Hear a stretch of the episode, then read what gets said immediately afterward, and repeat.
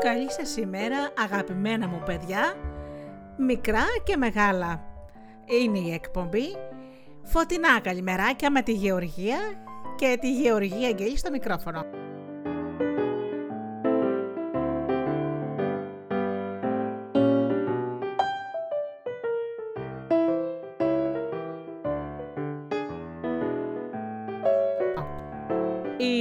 Καλημέρα για όλους εσάς.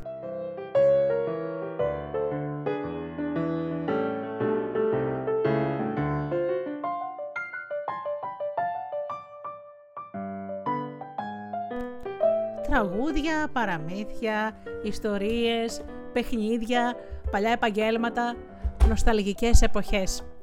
Ξεκινάμε λοιπόν με Δόμνα Σαμίου και αμέσως μετά με το παραμύθι μας που αυτή τη φορά είναι από την Ιαπωνία.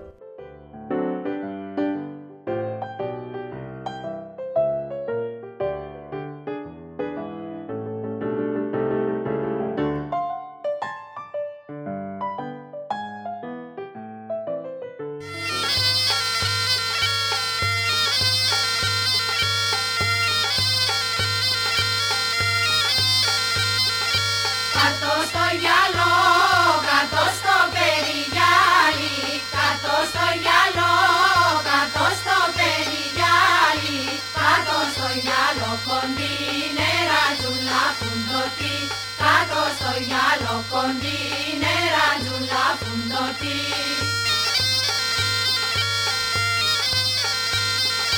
Λεναγιώτησες, λενάν παπαδοπούλες, λεναγιώτησες, λενάν παπαδοπούλες, Λένα νιώθει σε σκοντή, νεραντούλα φουντοτή. Λένα νιώθει σε σκοντή, νεραντούλα φουντοτή.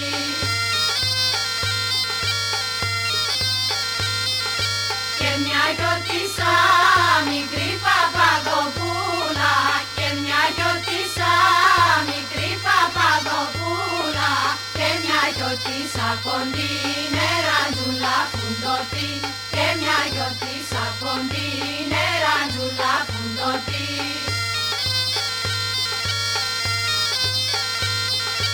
Επλένα πλώνε και με την άμμο παίζει, επλένα πλώνε και με την άμμο παίζει, επλένα πλώνε κοντίν εραντζούλα που νοτεί, επλένα πλώνε.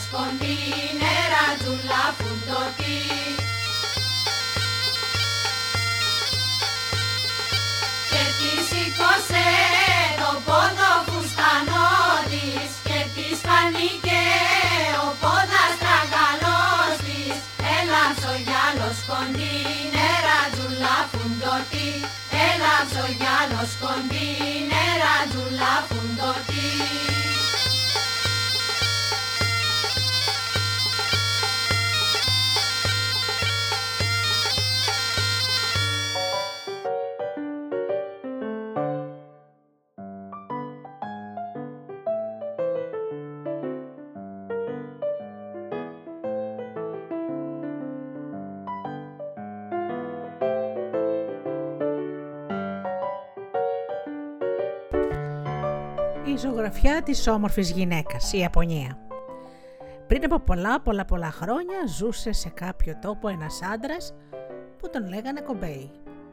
Αυτός ήταν λιγάκι αγαθούλης και δεν είχε καταφέρει, αν και είχε πατήσει πια τα 30 και βάλε χρόνια του, να παντρευτεί. Ζούσε ολομόναχος σε μια μικρή και βρώμικη καλύβα. Μια βραδιά όμως ήρθε στο, στο φτωχικό του μια πανέμορφη γυναίκα Τόση ομορφιά μύτη στο νερό του. Ο Κομπέι δεν είχε δει. Σε παρακαλώ, άφησε με να περάσω εδώ τη νύχτα, τον παρακάλεσε η γυναίκα, και ο Κομπέι, αν και είχε μείνει κατάπληκτος με ό,τι έβλεπε να του συμβαίνει, την προσκάλεσε να μείνει στην καλύβα του. Όταν είχε πια νυχτώσει για καλά, η γυναίκα του είπε: Είμαι κι εγώ ολομόναχη όπως κι εσύ στον κόσμο. Σε παρακαλώ, παντρέψουμε. Ο Κομπέι δεν πίστευε στην τύχη του και βέβαια δεν έφερε καμία αντίρρηση να γίνει ο γάμος τους και είχε τόσο ερωτευτεί την πανέμορφη γυναίκα που μοιραζόταν πια μαζί του την καλύβα του ώστε άλλα ήθελε να κάνει και άλλα τελικά έκανε. Καθόταν για παράδειγμα να φτιάξει νέα σαντάλια και αντί να προσέχει το τι φτιάχνει εκείνος, κοιτούσε την όμορφη κοπέλα και τελικά τα σαντάλια γινόταν τόσο μεγάλα που δεν υπήρχε ανθρώπου πόδι να τα φορέσει.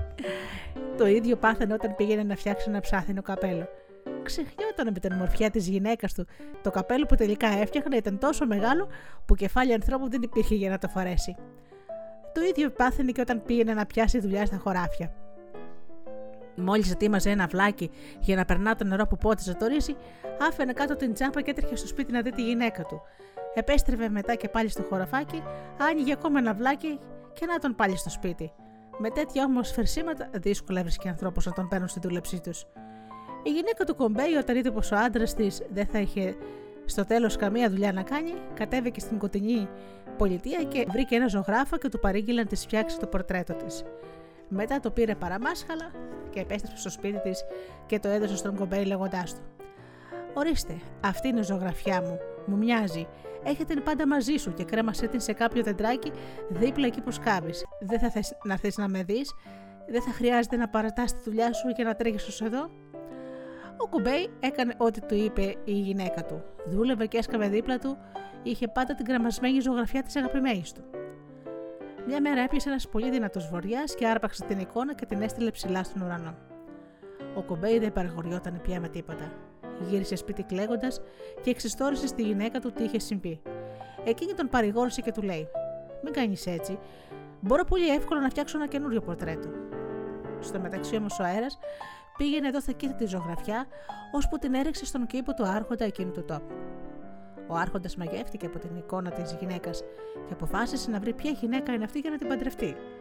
Φώναξε λοιπόν τους υπηρέτες και τους διέταξε να βρουν τη γυναίκα που τον είχε ξετρελάνει η ζωγραφιά της. Οι υπηρέτες πήραν μαζί τους το πορτρέτο και άρχισαν να γυρνάνε από χωριό σε χωριό, ρωτώντας μήπως κανείς από τους χωρικούς γνώριζε ποια ήταν και που έμενε αυτή η πανέμορφη κοπέλα και στο τέλος φτάσανε στο χωριό του Κομπέι και όταν ρωτήσανε αν υπήρχε κανείς που να γνωρίζει τη γυναίκα της ζωγραφιά, του είπανε πως αυτή ήταν η σύντροφος ενός χωριανού τους. Οι υπηρέτες φτάσανε στο σπίτι του Κομπέι και διαπίστωσαν πως η γυναίκα που ζούσε εκεί ήταν ακριβώς ίδια με αυτήν που έδειχνε η εικόνα. Ο άρχοντα του τόπου μας διέταξε να πάμε στο παλάτι του, είπαν οι υπηρέτες και άρπαξαν την όμορφη γυναίκα.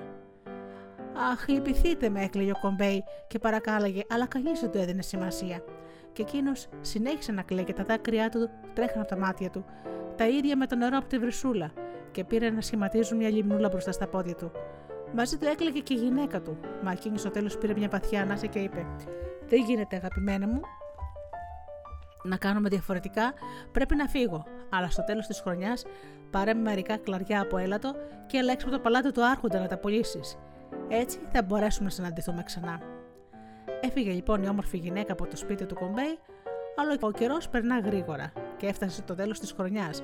Και ο Κομπέι βρήκε το πιο όμορφο και πιο μεγάλο κλαρί έλατο και το κουβάλισε έξω από το παλάτι. Άρχισε λοιπόν να φωνάζει. Εδώ το πιο όμορφο έλατο, εδώ το πιο όμορφο έλατο. Μόλις η γυναίκα το άκουσε τη φωνή του αγαπημένου της, πήρε να γελάει από τότε που είχαν χωρίσει, δεν είχε χαμογελάσει ξανά. Ο Άρχοντας χάρηκε πάρα πολύ που είδε επιτέλους να είναι χαρούμενοι και διέταξε τους υπηρέτες να φέρουν μέσα στο παλάτι τον άντρα που πουλούσε το έλατο. Μόλις η γυναίκα είδε τον κομπέι, έπιασε να γελά ακόμα πιο δυνατά και χαρούμενα. Ο Άρχοντας νόμισε πως επανέβρεφε η γυναίκα του. Γελούσε επειδή έβρισκε χαριτωμένα τα ρούχα του κομπέι. Αφού σε διασκεδάζει τόσο αυτός ο φτωχός αγρότης, θα πάρω εγώ για λίγο τη θέση του, για να σε δω να γελάς πάλι, είπε ο Άρχοντας. Και έβγαλε τα ακριβά του ρούχα, τα φόρεσε στον κουμπέι, ενώ αυτός έριξε πάνω του τα φτωχά κορέλια του αγρότη. Έπειτα άρπαξε το έλατο και άρχισε να χοροπηδά και να φωνάζει. Εδώ το πιο όμορφο έλατο του κόσμου. Και η πανέμορφη γυναίκα, μόλις τον είδε, έβαλε ακόμα πιο δυνατά η χέλια. Και ο Άρχοντας τόσο ευχαριστήθηκε που συνέχισε να χορεύει και να φωνάζει και να λέει «Εδώ το πιο όμορφο έλατο του κόσμου». Άρχισε λοιπόν να τριγυρνάει στους, στους δρόμους φωνάζοντας «Εδώ το πιο όμορφο έλατο του κόσμου». Μόλις ο άρχοντας εξαφανίστηκε στα δραμάκια, η γυναίκα διέταξε τους φορούς να κλείσουν τις πόρτες του παλατιού. Σε λίγο ο άρχοντας επέστρεψε, μα βρήκε κλειστές τις πόρτες. Τις δικές του πόρτες, του αρχοντικού του. Χτύπαγε δυνατά και φώναζε. Ο άρχοντάς σας είναι έξω, ανοίξτε του. Μα κανείς δεν του έδινε καμιά σημασία. Μέσα στο παλάτι είχε μείνει ο Κομπέι και η γυναίκα του. Και έμειναν εκεί για όλη τους τη ζωή, ευτυχισμένοι και ερωτευμένοι. Βλέπετε, ο Θεός μπορεί να αγαπά κάπου κάπου τον κλέφτη, αλλά καμιά φορά αγαπά και τον νοικοκύρη. Και έτσι όλοι ζήσανε καλά, και μόνο ο Άρχοντας έμενε να τεργυρά στους δρόμους, σέρνοντας πίσω του ένα ξερό κλαδί έλα του και να τραγουδάει. Έχω το πιο όμορφο έλατο του κόσμου.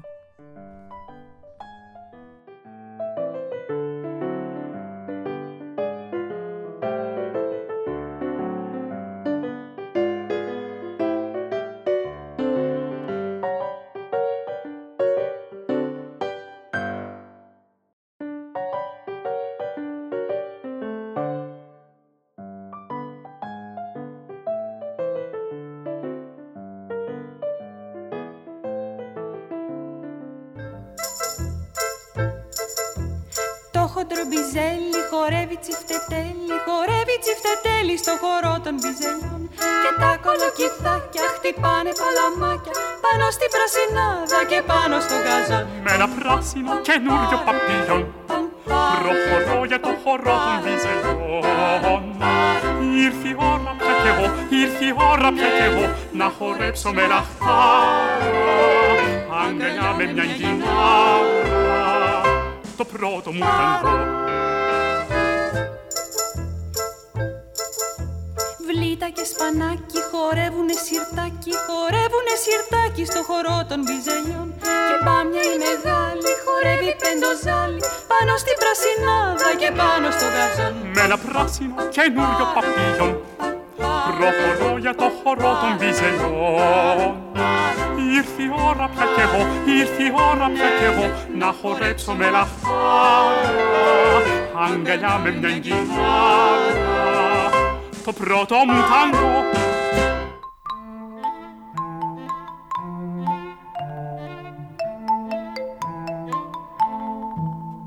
Στα λαγκάδια της Λίλιπουπολής βγαίνει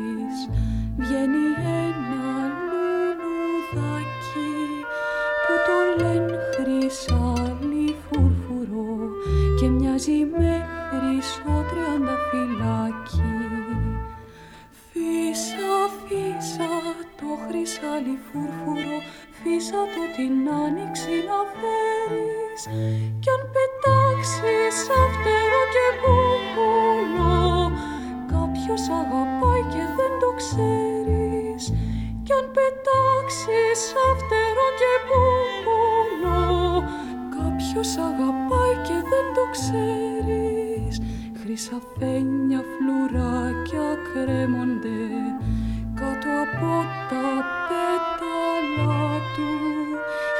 και στου ζέφυρου το παιχνίδισμα σαν να κουδουνίζει κάπου κάπου. Φύσα, φύσα το χρυσάλι φουρφουρό που κρατά την άνοιξη στο χέρι. Κι αχαν γίνει σκόνη και χρυσό σκόνη κάποιον αγαπάς και δεν το ξέρει κι αχαν γίνει σκόνη και χρυσό σκόνη κάποιον αγαπάς και δεν το ξέρεις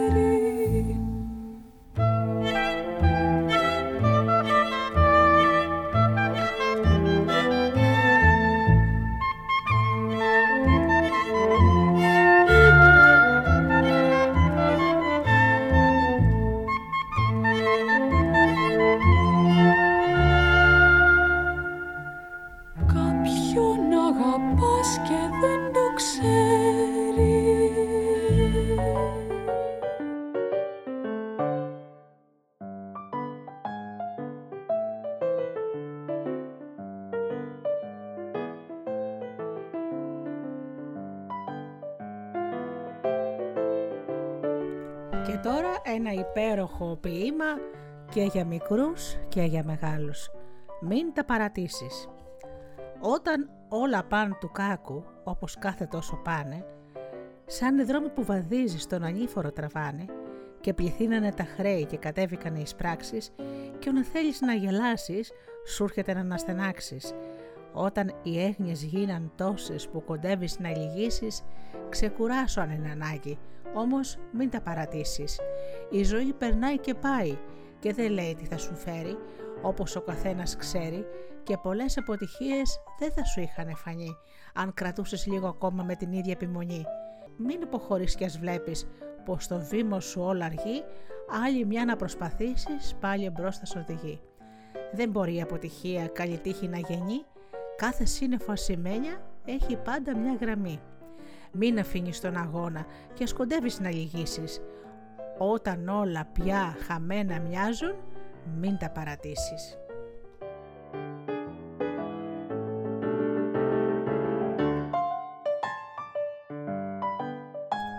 Δεν τα παρατάμε ποτέ λοιπόν, μικρά μου παιδάκια και μεγάλη. Γιατί έτσι είναι η ζωή. Άλλες φορές είναι πολύ άσχημη και δύσκολη, άλλες φορές φέρνει χαρές. Έτσι είναι ο κύκλος. Και δυστυχώς ή ευτυχώς δεν είναι ποτέ κάθε μέρα ίδια. Άλλωστε φαντάζεστε τη βαρετά που θα ήταν να ήταν όλα καλά. Μην τα παρατάτε λοιπόν. Σε οτιδήποτε. Και αν κάτι χάσατε, να ξέρετε πως θα έρθει κάποια μέρα που θα έρθει κάτι άλλο. Και όσο προσπαθείτε θα έρχονται καινούργιες ευκαιρίες. Γιατί ευκαιρίες έχουμε πολλές. Και ό,τι να σας πούνε κάποιοι άλλοι, μην το πιστεύετε.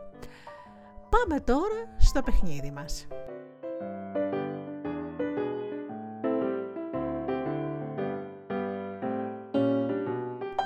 Το παιχνίδι λέγεται Μέντα Μέντα. Λοιπόν, ε, είναι ελληνικό παιχνίδι, όπως πάντα σας λέω παιχνίδια της γειτονιάς και της Αλάνας. Χρειάζονται πολλά παιδάκια που να είναι από 8 χρονών και άνω. Έχει πλάκα να είσαστε τουλάχιστον 20 παιδάκια. Μαζεύεστε λοιπόν όλα τα παιδάκια, μοιράζεστε σε δύο ομάδες και κρατιέστε από τα χέρια σφιχτά σφιχτά. Και λέτε λοιπόν ένας διάλογος. «Τα μέντα μέντα», απαντάνε οι άλλοι, «τα μελεκίτικα, να μας τα στείλετε, με ποιον, με όποιον θέλετε». Τότε η άλλη ομάδα στέλνει τον πιο ικανό παίκτη για να κόψει την απέναντι αλυσίδα. Δηλαδή να τρέξει με φόρα και να προσπαθήσει να κάνουν τα χέρια να φεθούν για να περάσει. Αν τα καταφέρνει, παίρνει έναν από τους δύο αντιπάλους στην ομάδα του που τον έχει κόψει. Αλλιώς μένει αυτός στην αντίπαλη ομάδα. Είναι ένα διασκεδαστικό παιχνίδι που γίνεται με πολλά γέλια και πολλά τραγούδια και λέγεται Μέντα Μέντα όπως σας είπα και φυσικά παίζουμε πάντα με ομαδικό πνεύμα με σκοπό να γελάσουμε και να χαρούμε και ποτέ να κάνουμε τους φίλους μας να πονέσουν. Και τώρα να σας πω για ένα παλιό επάγγελμα.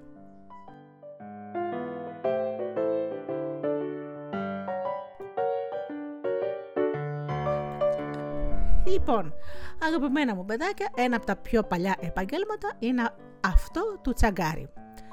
Από την αρχαιότητα υπήρχαν άνθρωποι που ε, φτιάχναν τα παπούτσια που με κάποιο τρόπο είχαν χαλάσει. Βλέπετε ότι τα παπούτσια για πολλούς ανθρώπους ήταν ένα ακριβό προϊόν και δεν είχαν λεφτά πάντα να αγοράσουν, γι' αυτό δημιουργήθηκε η ανάγκη ενός επαγγελματία που να μπορεί να τα ράβει αν σκίζονται ή να κλείνει τις τρύπες με ένα άλλο κομμάτι πετσί που έχουν σχηματιστεί στην πατούσα. Από τα σανδάλια λοιπόν οι αρχαίοι Έλληνες και στα βάθη των αιώνων είχαν ανθρώπους που μαστορεύανε τα παπούτσια ώστε να κρατήσουν όσο γίνεται περισσότερο. Τα χρόνια περνάνε και ο Τσαγκάρης πάντα σκυμμένος εκεί στο μικρό του μαγαζάκι, συνήθως ήταν υπόγεια ή ισόγεια, ένα πολύ πολύ μικρό μαγαζάκι, δεν χρειάζεται κάτι άλλο, θέλει μόνο την τέχνη του και τα χέρια του, διάφορα καρφιά, πετσιά, βούρτσες, οτιδήποτε χρειαστεί για να γίνει ένα παπούτσι καινούριο.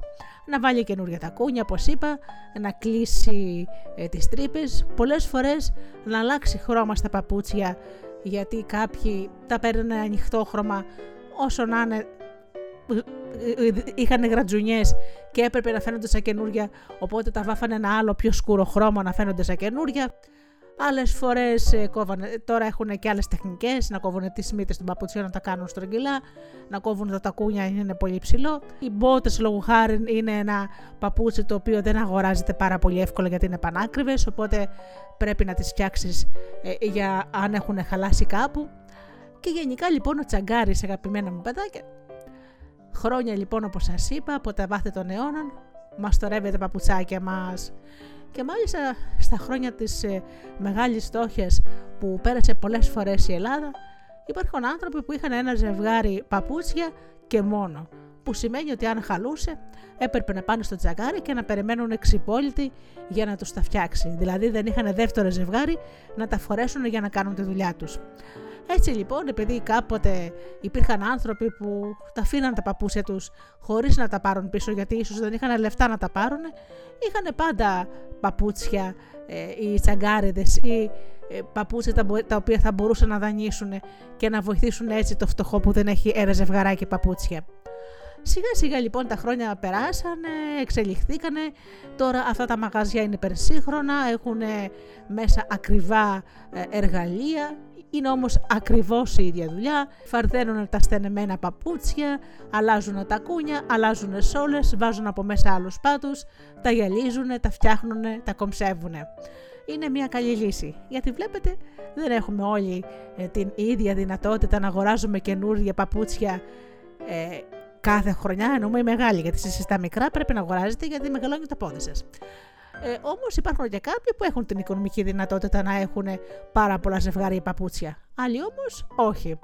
Ο Τσαγκάρη λοιπόν έρχεται από τα βάθια των αιώνων, βοηθάει λοιπόν και υποστηρίζει τους ανθρώπους, είναι ένα καλό επάγγελμα και μάλιστα σήμερα εκτός το ότι μπορούν να φτιάχνουν παπούτσια ε, κάποιοι επαγγελματίες μέσα κάνουν και την εξυπηρέτηση να φτιάχνουν αντικλείδια. Κάνουν ό,τι χρειαστεί για να μπορέσουν να βγάλουν ένα καλό μεροκάματο. Έχουν προϊόντα μέσα για να βάφεις τα παπούτσια, να τα γυαλίζεις, βούρτσες και οτιδήποτε άλλο. Αυτά λοιπόν για το τσαγκάρι και πάμε σε ένα χαρούμενο τραγούδι.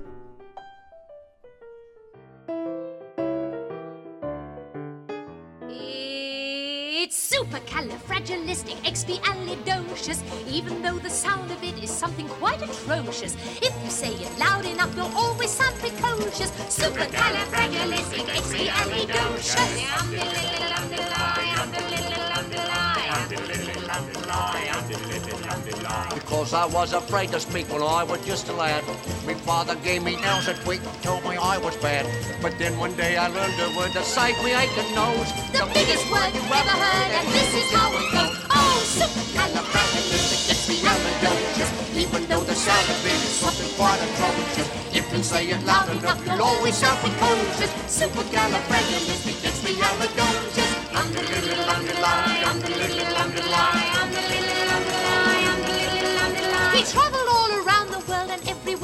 went, he'd use his word and all would say, there goes a clever gent. When Dukes and Martha Rogers pass a time of day with me, I say me special word and then they ask me out to tea. Supercalifragilisticexpialidocious. Even though the sound of it is something quite atrocious. If you say it loud enough, you'll always sound precocious. Supercalifragilisticexpialidocious. Um the little um the lie, um the little um the You can say it backwards, which is docious ali expiastic fragicalibupus, but that's going a bit too far, don't you think? Indubitably. So when the cat has got your tongue, there's no need for dismay. Just summon up this word and then you've got a lot to say. But better use it carefully or it could change your life. For example, Uh, yes? one night I said it to me girl, and now me girl's me wife. Oh, and a lovely thing she is too.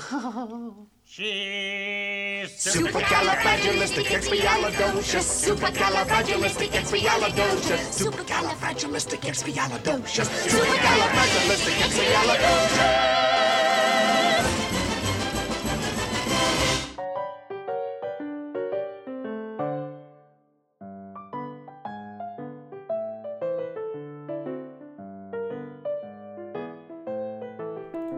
Ωραία λοιπόν να σας αποχαιρετήσω γλυκά μου παιδάκια, να πάτε στα σχολιά σας, να πάτε στις δουλειές σας, να έχετε πάντα κατά νου όπως είπαμε το πείμα μας σήμερα, να μην τα παρατάμε όπως και ο Κομπέι. Του πήραν την όμορφη γυναίκα του, αλλά βρέθηκε τρόπος να την επάρε πίσω και όχι μόνο αυτό, να γίνει και πλούσιος.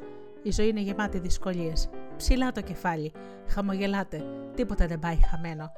Και όσο και να είναι άσχημα τα πράγματα, εσείς να έχετε μέσα σας πάντα την πεποίθηση και όχι την ελπίδα, την πεποίθηση ότι όλα θα πάνε καλά. Μα όλα όλα θα πάνε καλά. Αρκεί, όπως πάντα κλείνω την εκπομπή μου, να αγαπάτε τον άνθρωπο που βλέπετε κάθε μέρα στον καθρέφτη. Καλή σας ημέρα.